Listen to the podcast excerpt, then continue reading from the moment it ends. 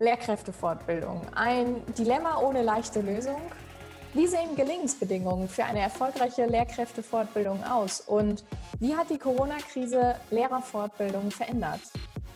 Genau diese Fragen versuche ich in der heutigen Folge des Learnfluencer Podcast mit Alicia Bankhofer zu klären.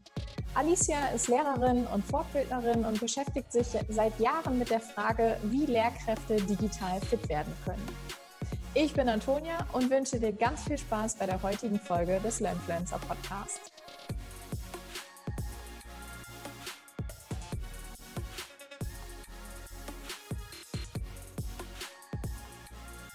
Herzlich willkommen, Alicia, in meinem Podcast. Ich freue mich sehr, dass du heute dabei bist. Herzlichen Dank für die Einladung. Ich freue mich auch, da zu sein. Hallo. Ja, schön. Ähm, ich beginne meinen, meinen Podcast immer mit der folgenden Frage. Wenn du dich in einem Satz beschreiben solltest, wie würde dieser lauten? Hm, das ist eine gute Frage.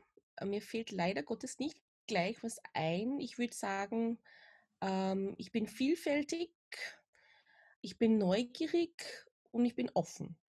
Okay. Du hast in deinem Twitter-Profil einen Satz stehen, der mir auch direkt in den, ins Auge gefallen ist. Und zwar schreibst du, I love learning and I love challenges. That's why I became a teacher. Ähm, warum hast du diesen, diesen Satz gewählt? Hm, das ist auch eine gute Frage. Danke für die Frage. Ähm, ja, das, das bringt es auf den Punkt. Ja, das ist selbsterklärend. Ich liebe das Lernen. Ich, ich empfinde das Lernen oder diese Erfahrung äh, zu lernen überhaupt sehr angenehm. Ähm, gleichzeitig auch eine Herausforderung, besonders wenn man neue Sachen lernt, klar. Mhm. Aber letzten Endes ist es sehr gewinnbringend oder sehr befriedigend, eine Entwicklung zu, zu, zu empfinden oder, oder, durchzuleben. Also das, deswegen habe ich diesen Satz gewählt und ja, habe ich das als treffende Beschreibung gefunden für mein Social Media Profil. Mhm. Was hat so gerade diese Neugier, die du gerade eben schon betont hast, mit deinem aktuellen Lehrerjob zu tun? Ja, Neugier, ich, für mich ist, bedeutet Neugier, ähm, offen zu sein, aber auch mit offenen Augen durch die Welt gehen, ähm, sensibel zu sein, äh, mit meinen Menschen ähm, so umzugehen, dass sie dass ich merke, was können sie brauchen, wo kann ich was, wo kann ich helfen. Also ich bin eher jemand, ich möchte nicht wirklich unbedingt immer bei mir bleiben, sondern ich bin immer, ich halte, versuche immer meine Augen offen zu halten oder aufzuhalten, dass ich anderen helfen kann oder dass ich irgendwie durch eine Begegnung äh, was Positives hinterlassen kann. Mhm. Und das finde ich ehrlich gesagt, dass es wichtig ist, neugierig zu sein, besonders als Lehrperson, ähm, weil man sich nicht verschließen sollte. Man soll wirklich aufgeschlossen sein und man soll auf anderen zugehen. Man soll immer überlegen, wie kann ich ähm, was Positives zu jemand anderem geben. Mhm. Und deswegen finde ich das sehr wichtig, überhaupt diese, diese, diese Eigenschaft. Neugier. Ja. Du, du warst ja, ähm, bevor du Lehrerin geworden bist, in der Wirtschaft tätig. So habe ich es zumindest äh, aus einem Blogartikel, den du geschrieben hast, entnommen. Ähm, war das auch ein, also so diese Neugier und die, das Interesse an äh, deinen Mitmenschen und so dieser Drang des Helfens, ähm, war das auch mit ein Grund, warum du dann Lehrerin geworden bist? So, auf jeden Fall hat mich, hat mich das sehr geprägt und hat mich dorthin gebracht, wo ich heute hier bin. Ich habe besonders in den letzten Jahren ähm, in der Privatwirtschaft ähm, eine unheimliche persönliche Entwicklung auch erleben dürfen. Ich habe ähm, das Glück gehabt, dass ich in einem Umfeld war. Ich, äh, ich war Office Managerin in einem großen weltweiten Unternehmen und hatte die Möglichkeit, ähm, mit Manager äh, zu arbeiten, mhm. die mein Potenzial gesehen haben und interessanterweise mich gefördert haben, obwohl ich das gar nicht danach verlangt habe. Das heißt, sie haben mir so viel, unheimlich viel gegeben, weil sie einfach ihre Welt geöffnet haben und mir Dinge gezeigt haben, die ich vorher nicht gewusst habe. Also ich habe unheimlich in diesen, besonders in den letzten Jahren, in den letzten drei Jahren, unheimlich viel gelernt, aber nicht nur über andere Menschen, sondern über mich. Mhm. Und es war dermaßen interessant zu erfahren, äh, wie bereichernd das Leben sein kann und wie, wie es das Leben bereichert eben, wenn man eine gewisse Selbstentwicklung macht oder Eigenentwicklung macht. Ähm, und dadurch habe ich das einfach als spannend gefunden. Ich habe gedacht, ma, ich möchte, ich glaube, das kann ich auch weitergeben. Ich glaube, ich kann gut Dinge erklären, ich kann komplexe Dinge vereinfachen und irgendwie an den Mann oder an die Frau bringen.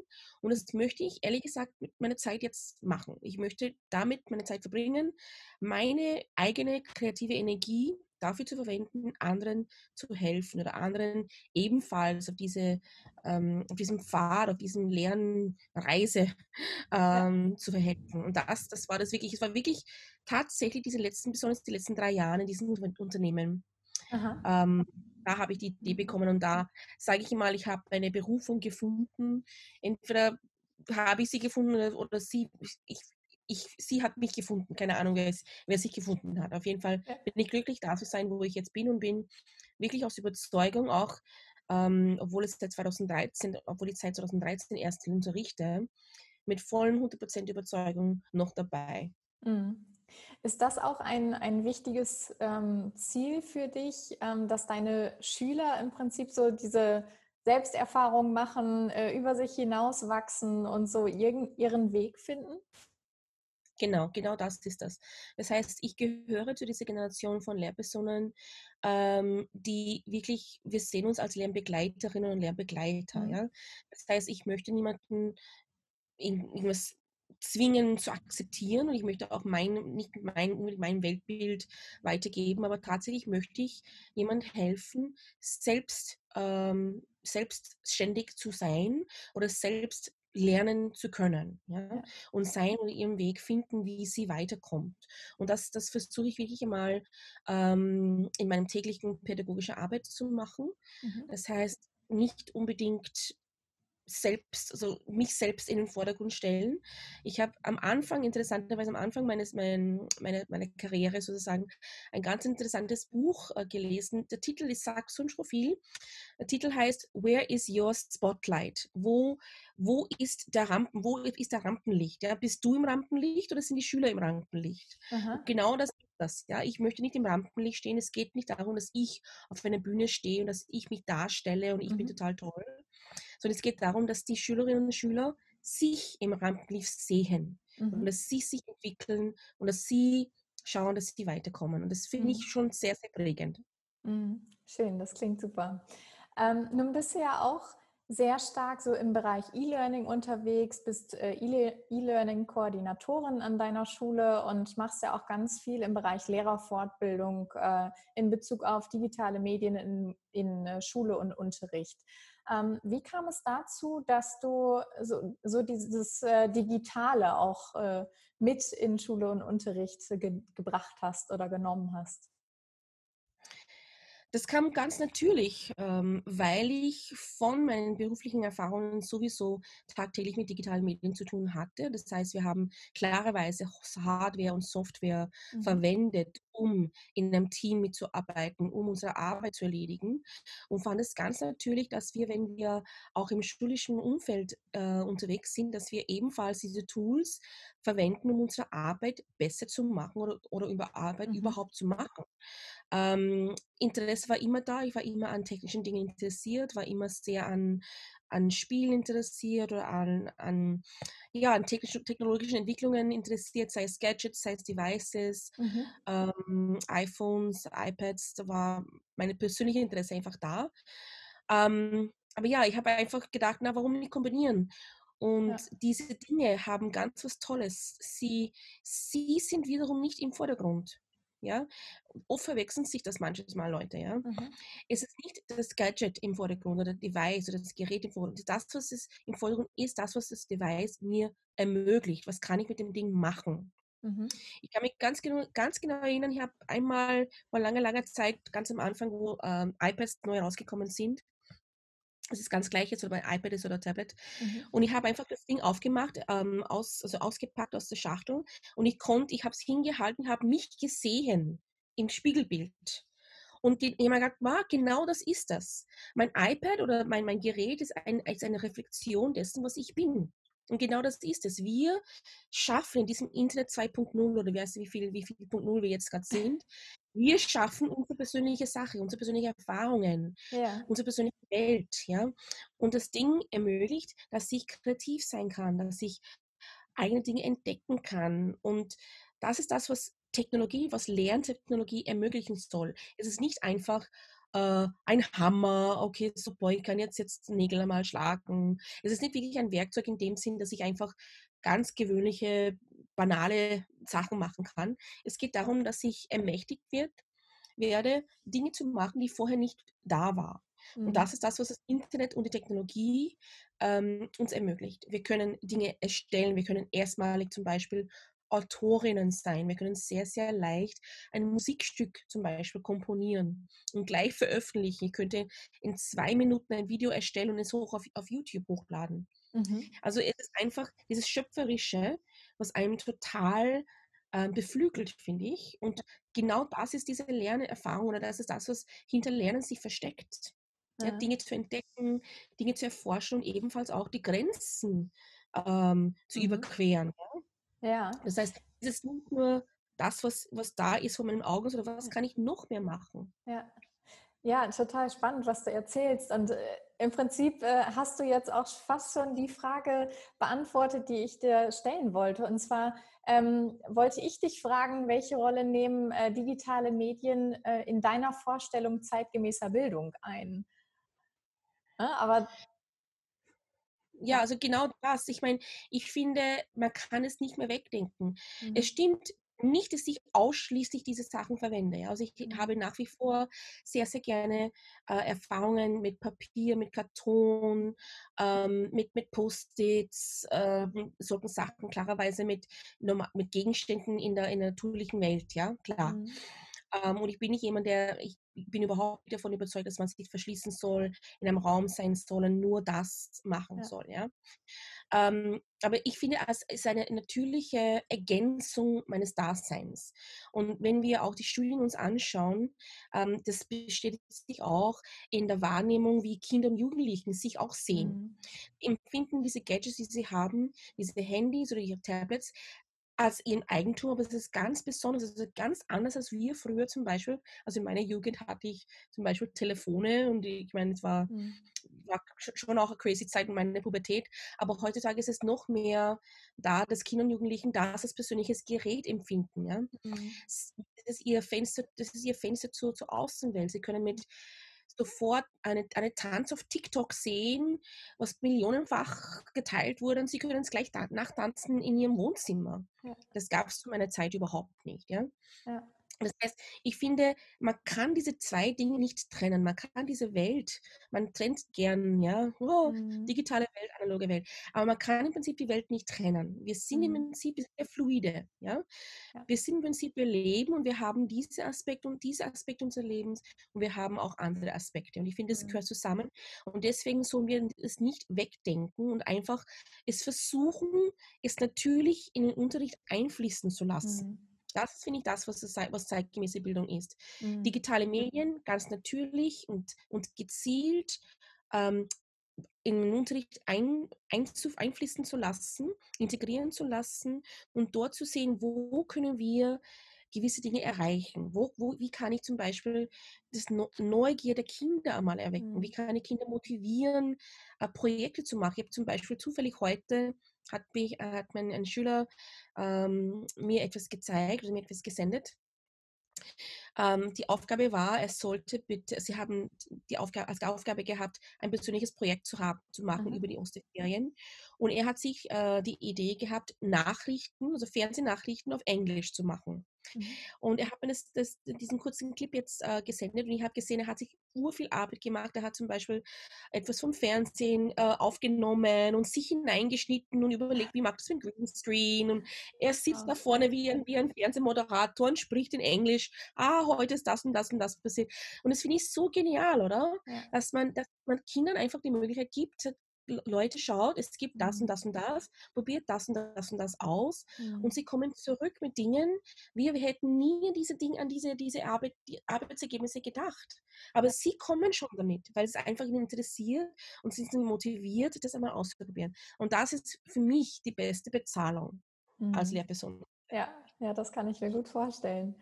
Ähm, nun bist du ja auch sehr viel als Referentin in der Lehrerfortbildung unterwegs. Ähm, wie erlebst du denn dieses Verständnis von digitalen Medien bei Kolleginnen und Kollegen, die in deiner Fortbildung sitzen? Ich glaube, um diese Frage richtig beantworten zu können, müssen wir ein bisschen die Zeit vor Corona und nach Corona mal trennen. Ja. Mhm. Ähm, vor Corona war es so, dass, oder zumindest nach meiner Wahrnehmung, gab es und gibt es sehr, sehr viele Lehrpersonen, die, die sehr willig sind, die aber nicht konnten und auch nicht die Zeit oder die Ruhe hatten, sich Dinge näher sich mhm. anzuschauen. Da sehr viel, es sind sehr viele Fortbildungen angeboten worden, sehr viele haben Fortbildungen gemacht, aber tendenziell war das so, dass, es, ähm, dass sie kaum Zeit oder die Gelegenheit hatten, Dinge wirklich auszuprobieren oder umzusetzen. Ja. Äh, und man muss auch dazu sagen, dass die Infrastruktur sehr fehlt. Ja? Sprich, sehr, sehr viele Lehrpersonen haben einfach die neuesten Geräte nicht zu mhm. Hause. Mhm. Sie haben ein langsames Internet, wenn überhaupt vorhanden. Das heißt, sie konnten gar nicht neugierig sein, weil wenn sie zum Beispiel versucht haben, im Internet zu steigen, ist gleich gar nicht gegangen. Mhm. Ja?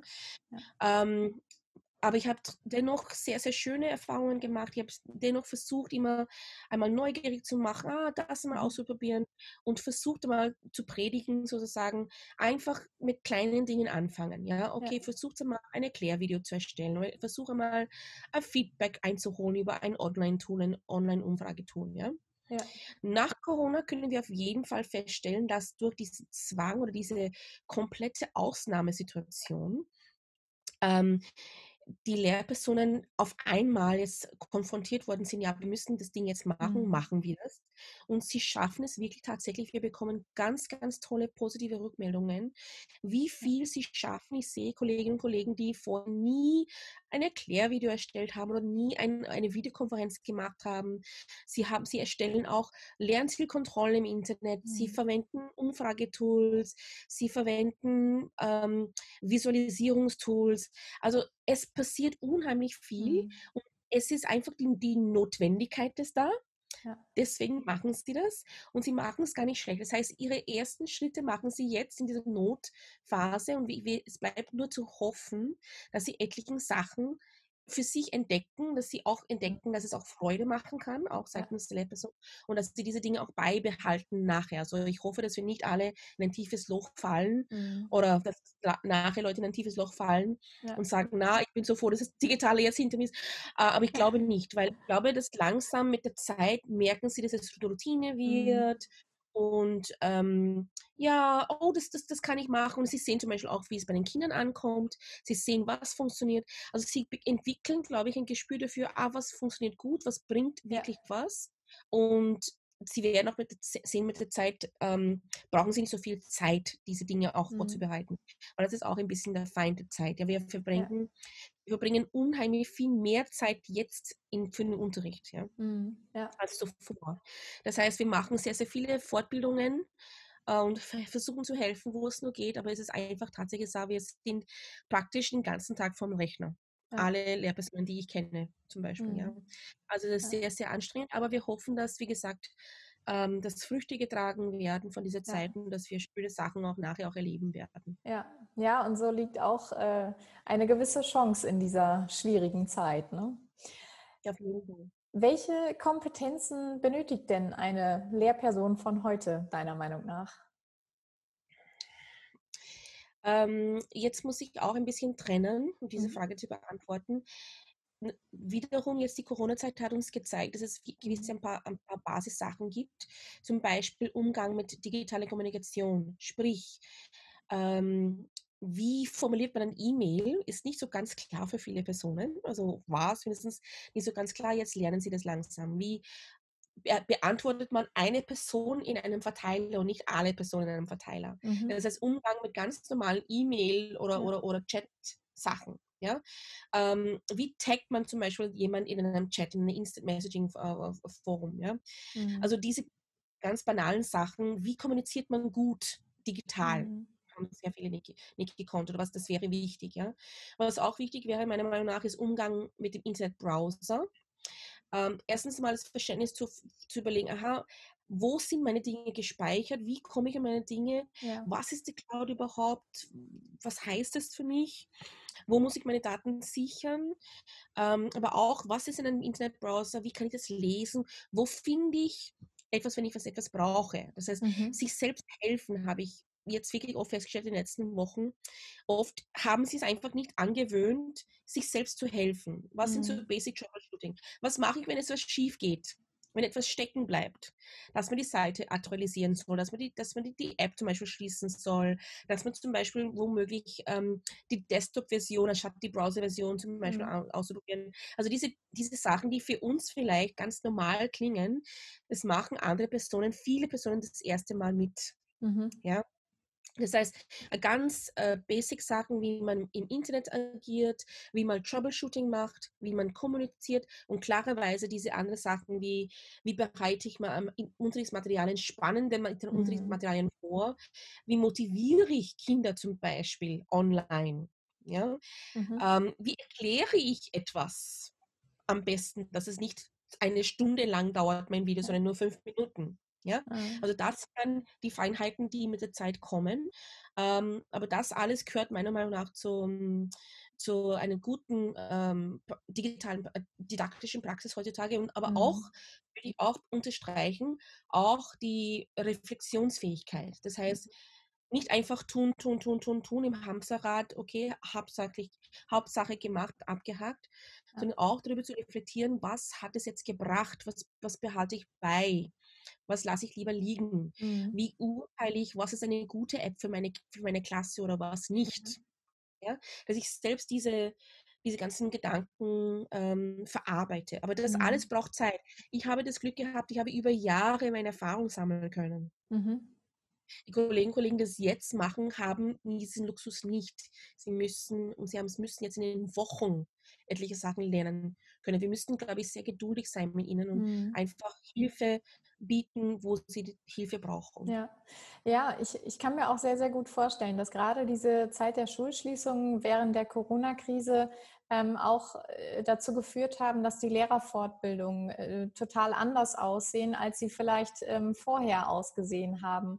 Und ähm, bevor die Corona-Krise kam, ähm, so im letzten Jahr, hast du einen, wie ich finde, sehr, sehr interessanten ähm, Blogbeitrag geschrieben über deine Erfahrungen in der Lehrerfortbildung. Und ich fand diesen Blogbeitrag ähm, sehr, sehr interessant, auch hinsichtlich des Titelbildes, was du gewählt hast. Und zwar ist auf diesem Titelbild ein Pferd zu sehen, was mit äh, gesenktem Kopf äh, und leicht abgemagert und ziemlich ja, erschöpft aussehend äh, an einem Flussbett steht. Warum hast du gerade dieses Bild für den Blogbeitrag äh, gewählt? Ja, das, das äh, empfand ich damals als sehr, als sehr treffend. Mhm. Äh, die meisten werden es, äh, werden das kennen, diesen Spruch, man kann ein Pferd äh, zum Wasser oder zu Wasser kehren. Ich weiß gar nicht, wie das in Deutsch geht. In, in Englisch geht es, uh, you can lead a horse to water, but you can't make it drink. Ja, also man kann ja. ein Tier zwingen zu trinken, auch wenn das Trinken gleich da wäre.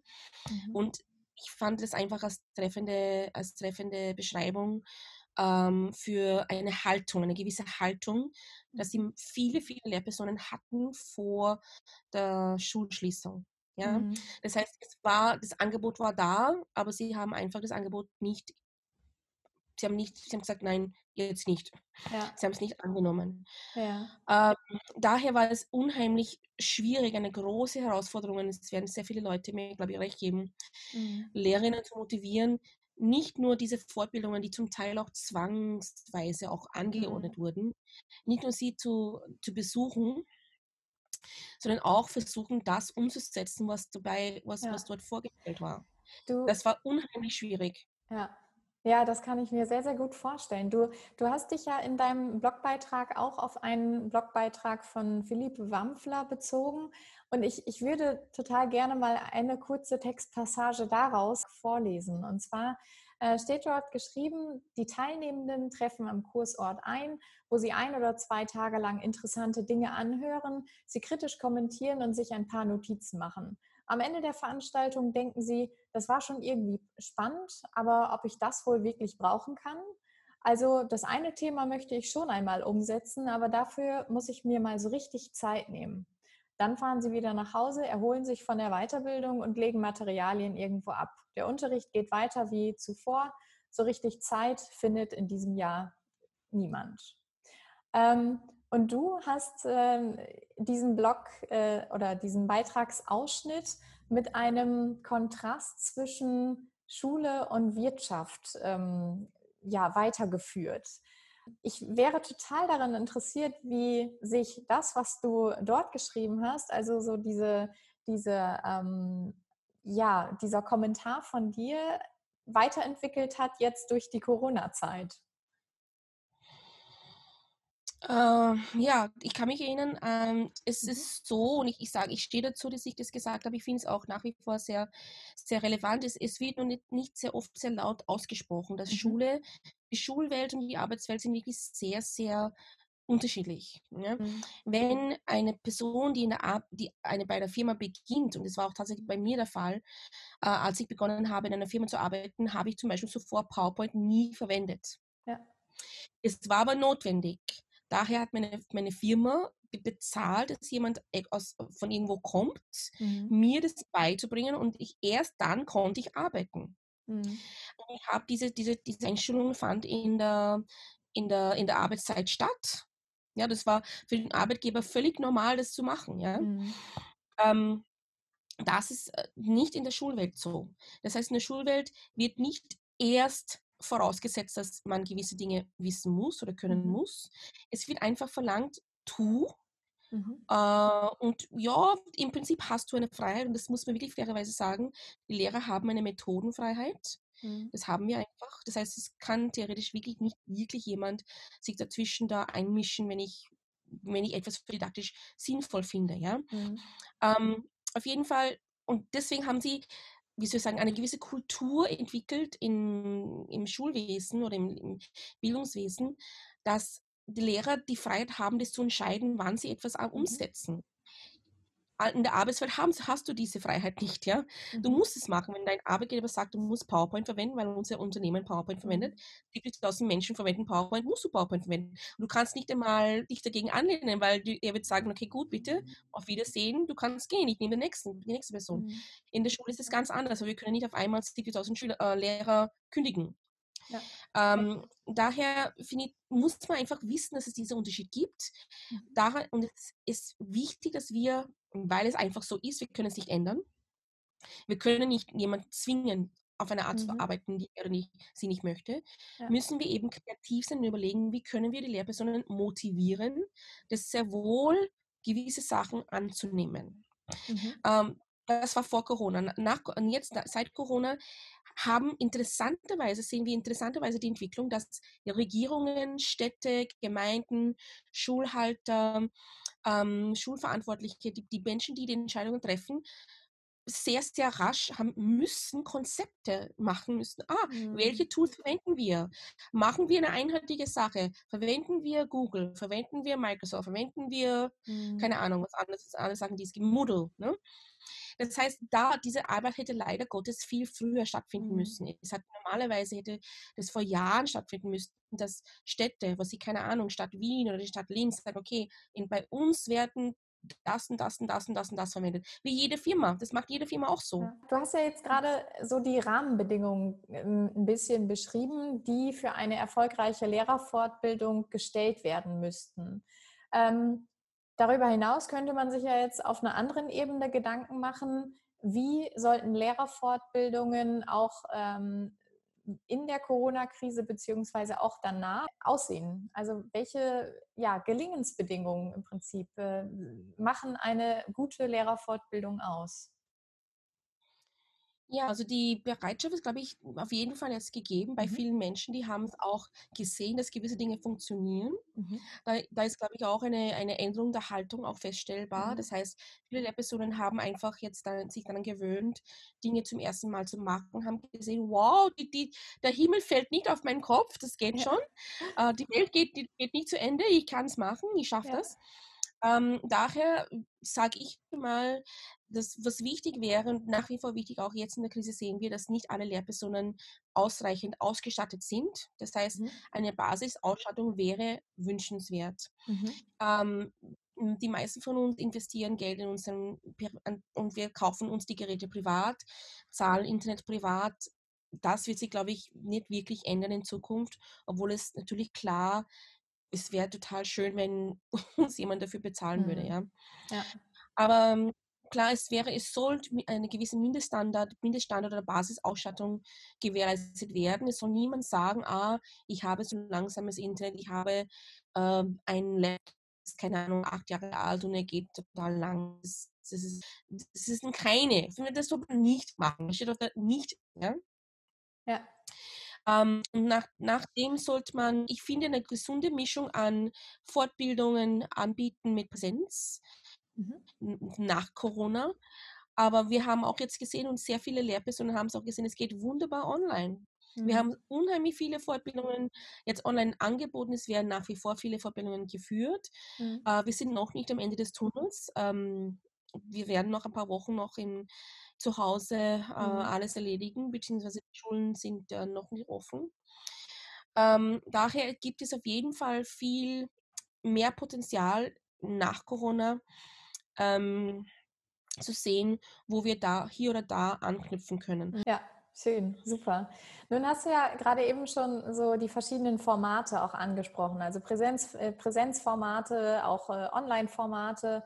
Und ähm, es wurde im vergangenen Jahr in Nordrhein-Westfalen, da bin ich ja so ein bisschen unterwegs, ähm, die ähm, Fortbildungslandschaft oder die Fortbildungsangebote ausgewertet. Und da wurde die Empfehlung gegeben, vor allem so eine Kombination aus Präsenzveranstaltungen und, und äh, aber auch so Transferphasen ähm, zu gestalten. Weil manchmal ist es ja so, dass man als Lehrkraft zu einer Fortbildung geht, total ähm, ja, motiviert ist, äh, auch Dinge umzusetzen und dann kommt im Prinzip so der Alltag ähm, und all das oder vieles geht verloren, was in der Lehrerfortbildung vermittelt wurde oder erarbeitet wurde. Ähm, wie siehst du solche oder wie stehst du solchen Formaten, also diese Präsenzveranstaltungen und Transferphasen ähm, entgegen? Äh, was verstehst du unter Transfer? Meinst du, dass sie eine Folgeleistung machen müssen, oder?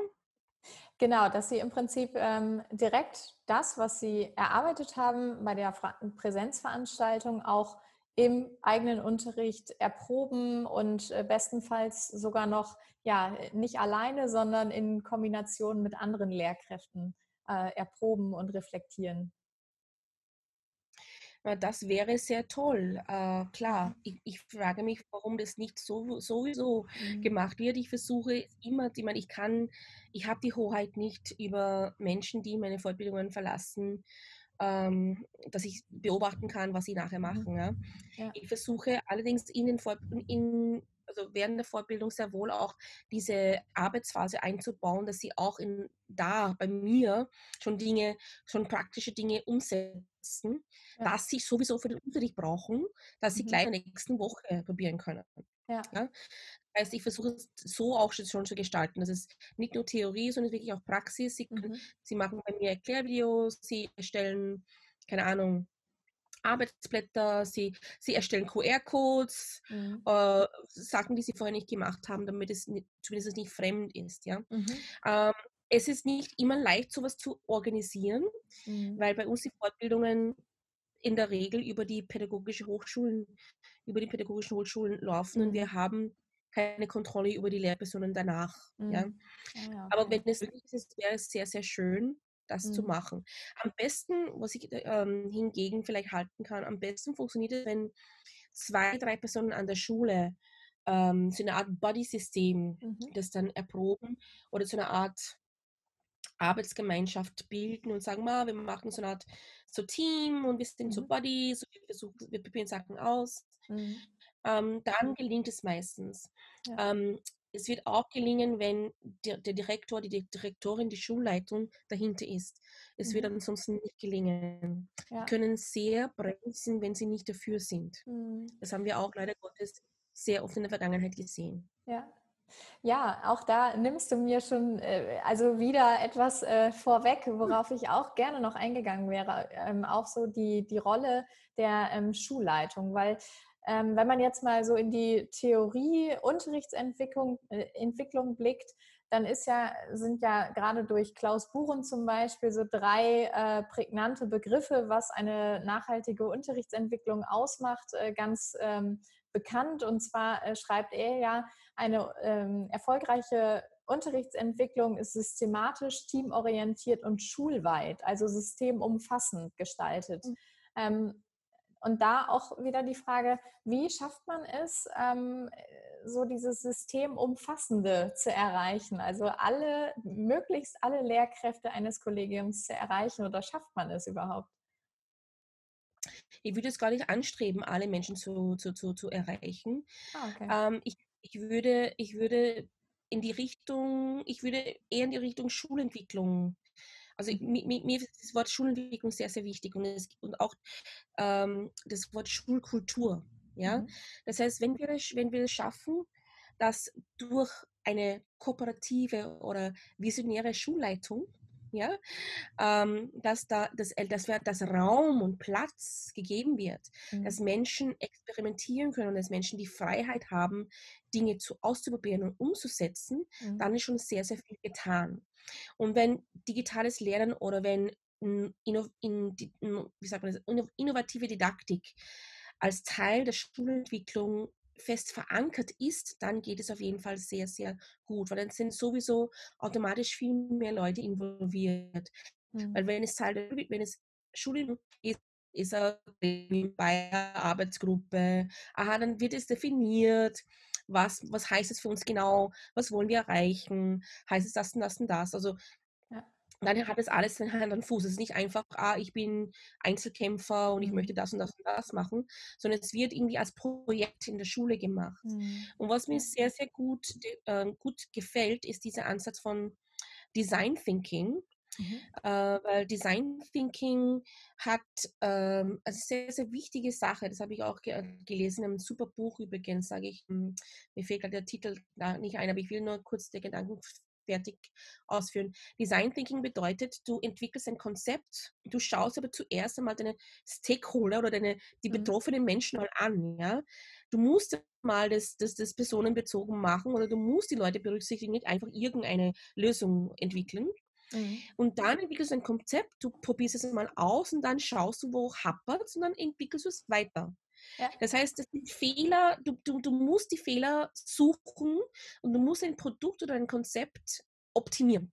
Und das finde ich mhm. total genial. Ähm, ich liefere jetzt das Buch nach. Mir fällt es leider nicht ein. Gerne. Vielleicht darf ich das jetzt nebenbei, während ich rede, äh, mir das, ähm, und zwar eine äh, kanadische oder amerikanische ähm, Schriftstellerin oder eine Lehrerin hat was ähm, geschrieben. Sie spricht von Hacking Education. Ah, ja? ja. Mhm. Hacking Education bedeutet, dass man äh, wie ein Hacker, ein Hacker macht es auch mhm. so. Das heißt, jemand, der Computer programmiert, macht es auch so. Man, man entwickelt etwas, dann muss man es testen, Beta-Tester, Beta-User, in der mhm. Beta-Phase geht es. Und dann musst du das weiterentwickeln. Du, kann, du bekommst aufgrund von Rückmeldungen, was nicht geht, aha, super, welche, welche Fehler habe ich gemacht, wie kann ich das dann verbessern. Ähm, und das ist auch wichtig, auch für jede Änderung, die wir in der Schule äh, machen wollen. Ja? Das mhm. heißt, jede, auch die Änderung hinzu zu einer ähm, zeitgemäßen Bildung oder die, mit Bildung mhm. unter Bedingungen der Digitalität, Digitalisierung ist wichtig zu nicht zu sagen, ah, am Anfang, wir haben das super Konzept, es ist so, das ist, das ist in Stein gemeißelt, ja. sondern zu sagen, ah, das sind unsere Ansätze, das sind unsere Wünsche, wir, haben, wir haben das mal entwickelt, schauen wir uns mal an, wenn was nicht passt, dann entwickeln wir es weiter. Mhm. Und diese Haltung fehlt ein bisschen in der Schule. Ja? ja? Wir denken oft, ah, wir müssen irgendwie fertige Konzepte haben und ähm, ja, wir, wir, wir denken nicht, dass es auch wichtig ist oder dass es wichtig wäre, ähm, anders zu agieren. Ja? Ja. Ähm, das, das finde ich, das würde ich als essentiell finden. Ähm, jetzt, jetzt fällt mir ein, wo ich das finden kann. Vielleicht kann ich gleich, gleich den, den Titel geben. Ja, sehr, Titel sehr heißt gerne. Ich kann es auch verlinken. Hm? Ah, Titel heißt Hacking Education Ah, ja. und es ist ein Buch äh, von Mark Barnes und Jennifer Gonzalez. Jennifer Gonzalez äh, ist ein, äh, eine Lehrerin, Mac, Mark Barnes ist auch ein Lehrer. Die sind, ähm, die haben etliche Bücher und etliche Sachen ähm, produziert. Jennifer macht auch einen Podcast, das sehr, sehr gut Mhm. ist. Sie ist sehr, sehr weltweit bekannt. Ehrlich gesagt, weil sie einfach auch diese Reise ist und sehr, sehr viele Tipps und sehr viele Erfahrungen einfach weitergibt. Ja. Und in diesem Buch habe ich äh, von diesem Konzept gehört, dass Education so wie Hack, Hacker-Erfahrung Mhm. sei. Ja. Ja. Sie wollen für sich einfach Dinge ausprobieren, aber dann sie auch wieder optimieren. Und Ja. einfach anerkennen, dass gewisse Dinge nicht gleich funktionieren werden, aber es ist aber nicht schlimm. Das Ja. bedeutet, wir können einfach das optimieren nachher. Ja. Hast du einen Tipp äh, für Lehrkräfte, die jetzt beispielsweise sagen, ach, ich möchte mich in dem oder dem Bereich in Bezug auf digitale Medien in Unterricht und Schule noch ein bisschen weiterbilden? Ähm, wo, wo können sie im Prinzip äh, die Informationen, die sie brauchen oder Fortbildungsangebote auch online finden? Hast du da einen guten Tipp?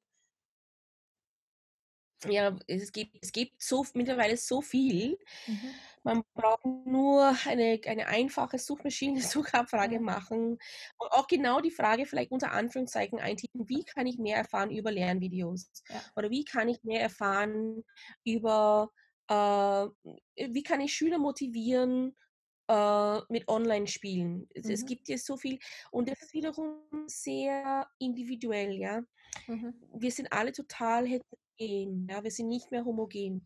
Das heißt, ich kann, jeder wird was anderes brauchen. Ähm, es gibt in Österreich sehr, sehr viele Initiativen. Wir haben E-Education, wir haben ähm, eSchools Vienna in Wien, wir haben ähm, Bildungsserver in jedem Mhm. Bundesland. Wir haben unheimlich viele Sachen. Also es, die Bildungsdirektion, Bundesministerium hat eigene Webseiten mit auf, die, auf diese Seiten gehen. Ich Mhm. weiß, es ist in Deutschland, dass es sehr viele Medienberatungsstellen gibt. Also jedes. Bundesland hat Medienberatestellen. Ähm, die haben unheimlich viel produziert. Also ich weiß, dass Nordrhein- Nordrhein-Westfalen hat auch unheimlich viel produziert. Die haben ganz, ganz tolle Ressourcen. Also einfach offen, ähm, so Augen aufmachen, einfach Mhm. auch fragen. Man kann zum Beispiel in Social Media, ich bin auch in Social Media äh, tätig oder sehr aktiv. Ja. Ich bin in vielen Facebook-Gruppen aktiv. Also wenn ich zum Beispiel, jetzt lernen wir gerade viel über Teams, weil meine, meine Schule verwendet Microsoft Teams Mhm. und ich weiß auch einfach nicht viel. Aber wir lernen zwar viel, aber ich weiß viel. Wir sind am Anfang. Und habe ich einfach diese Gruppe beigetreten und dann stelle ich dort meine Fragen. Das heißt, man muss sich dann öffnen und Ja. schauen, dass man in Facebook-Gruppen zum Beispiel dabei ist. Oder auf Twitter bin ich unheimlich auf Twitter äh, Mhm. tätig. Man kann diese Twitter-Hashtag Twitter-Lehrerzimmer eingeben Mhm. oder den Twitter-Hashtag EduPunks. Ich bin auch ein Teil einer Arbeitsgemeinschaft von sechs Frauen, die sich besonders für, die, für diesen Bereich äh, sehr stark macht. Also Mhm. Bildung und Digitalität, äh, wie Ja. können sie gemeinsam äh, gewinnbringend ähm, existieren. Ja? Ja. Also es gibt sehr, sehr viel. Man muss nur ein bisschen fragen. Und wenn man nicht weiß, wissen es die, übrigens die Schulleitungen meistens auch sehr gut, weil sie bekommen auch sehr viele Informationen. Ja. Ähm, also ja, einfach Ja, jemand super. fragen oder mich fragen. Wenn, ihr, Okay. wenn jemand was wisst, mich fragen. Gerne, sehr, sehr gerne. Ja, schön, super. Ja, erstmal vielen lieben Dank für den Einblick. Einerseits so in deinen persönlichen Werdegang, andererseits aber auch äh, in die Erfahrungen, die du aus der Lehrerfortbildung mitgenommen hast. Ähm, und äh, ja, erstmal ganz vielen Dank dafür. Wir kommen so langsam zum Abschluss des äh, Interviews und ich stelle am, am Ende immer ähm, noch zwei spezielle Fragen. Und zwar, die erste Frage wäre, welche drei Begriffe kennzeichnen für dich eine gute Lehrerfortbildung? Interaktiv, Mhm. also, ja. Ähm, spannend, Mhm. hm, drei Begriffe, okay. Ähm,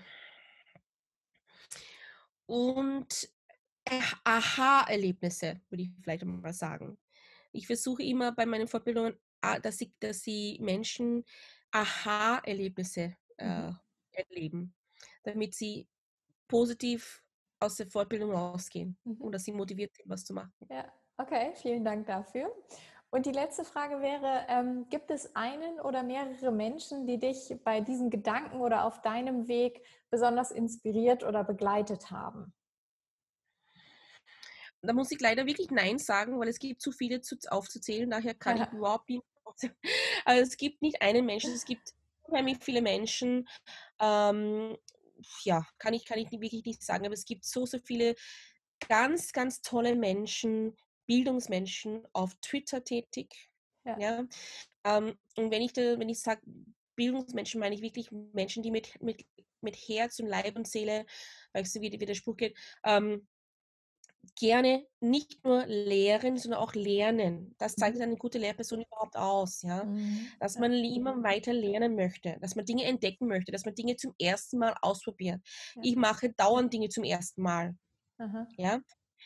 Der Tag, wo man aufhört, Dinge zum ersten Mal zu machen, das ist der Tag, wo man wirklich in eine Art Passivität dann hier zurückfällt mhm. und das, das macht das Leben nicht mehr so viel Spaß, ja. ja. Also wirklich ja, es gibt, es gibt sehr, sehr viele. Ja, also es, die Bildungspraxis auf jeden Fall, meine Kolleginnen äh, in Deutschland und in Österreich, aber auch, ja, es gibt, es gibt viel zu viel. Es gibt auch viele Leute weltweit, also mhm. meine, meine, meine Vorbilder unter, unter Anführungszeichen, die, mhm. die Frauen und Männer, die Bücher geschrieben haben, die, die auch ihre Ressourcen komplett mhm. kostenlos zum Beispiel auch teilen. Ja. Es gibt unheimlich viel, das ist überhaupt diese schöne Kultur jetzt online, ja. Das heißt, wir mhm. erstellen Sachen, aber wir teilen es auch kostenlos weiter. Ja, ähm, ja es gibt einfach viel zu viele, die ich ja. aufzählen könnte. Tut mir sehr leid. Okay, nee, kein Problem. Ähm, war trotzdem sehr, sehr interessant. Ähm, ich fand das Interview äh, und das, was du so erzählt hast, super spannend und äh, ich wünsche dir auf deinem weiteren Wege, sowohl als Lehrerin als auch als Koordinatorin für E-Learning und als äh, Lehrerfortbildnerin noch ganz, ganz viel Erfolg und vor allem ganz viel Spaß an den Sachen, die du auch noch dazu lernst. Ja, vielen herzlichen Dank äh, für die Möglichkeit, über diese Dinge zu sprechen. Und ja, ja ich wünsche auch gutes Gelingen weiter und wir versuchen, Welt zu erobern mit unseren, na, stimmt nicht. Ja. wir versuchen positiv, positive Vibes einmal in die Welt hineinzubringen. Ja, äh, genau. Zu, zu das ist super. super. Perfekter Abschluss. Vielen Dank dafür und äh, vielleicht lernen wir uns ja auch mal persönlich kennen. Super. Danke. Das war's für heute im Learnfluencer Podcast. Wenn dir die Folge gefallen hat, abonniere gerne meinen YouTube-Channel, damit du immer auf dem Laufenden bleibst, wenn neue Folgen erscheinen.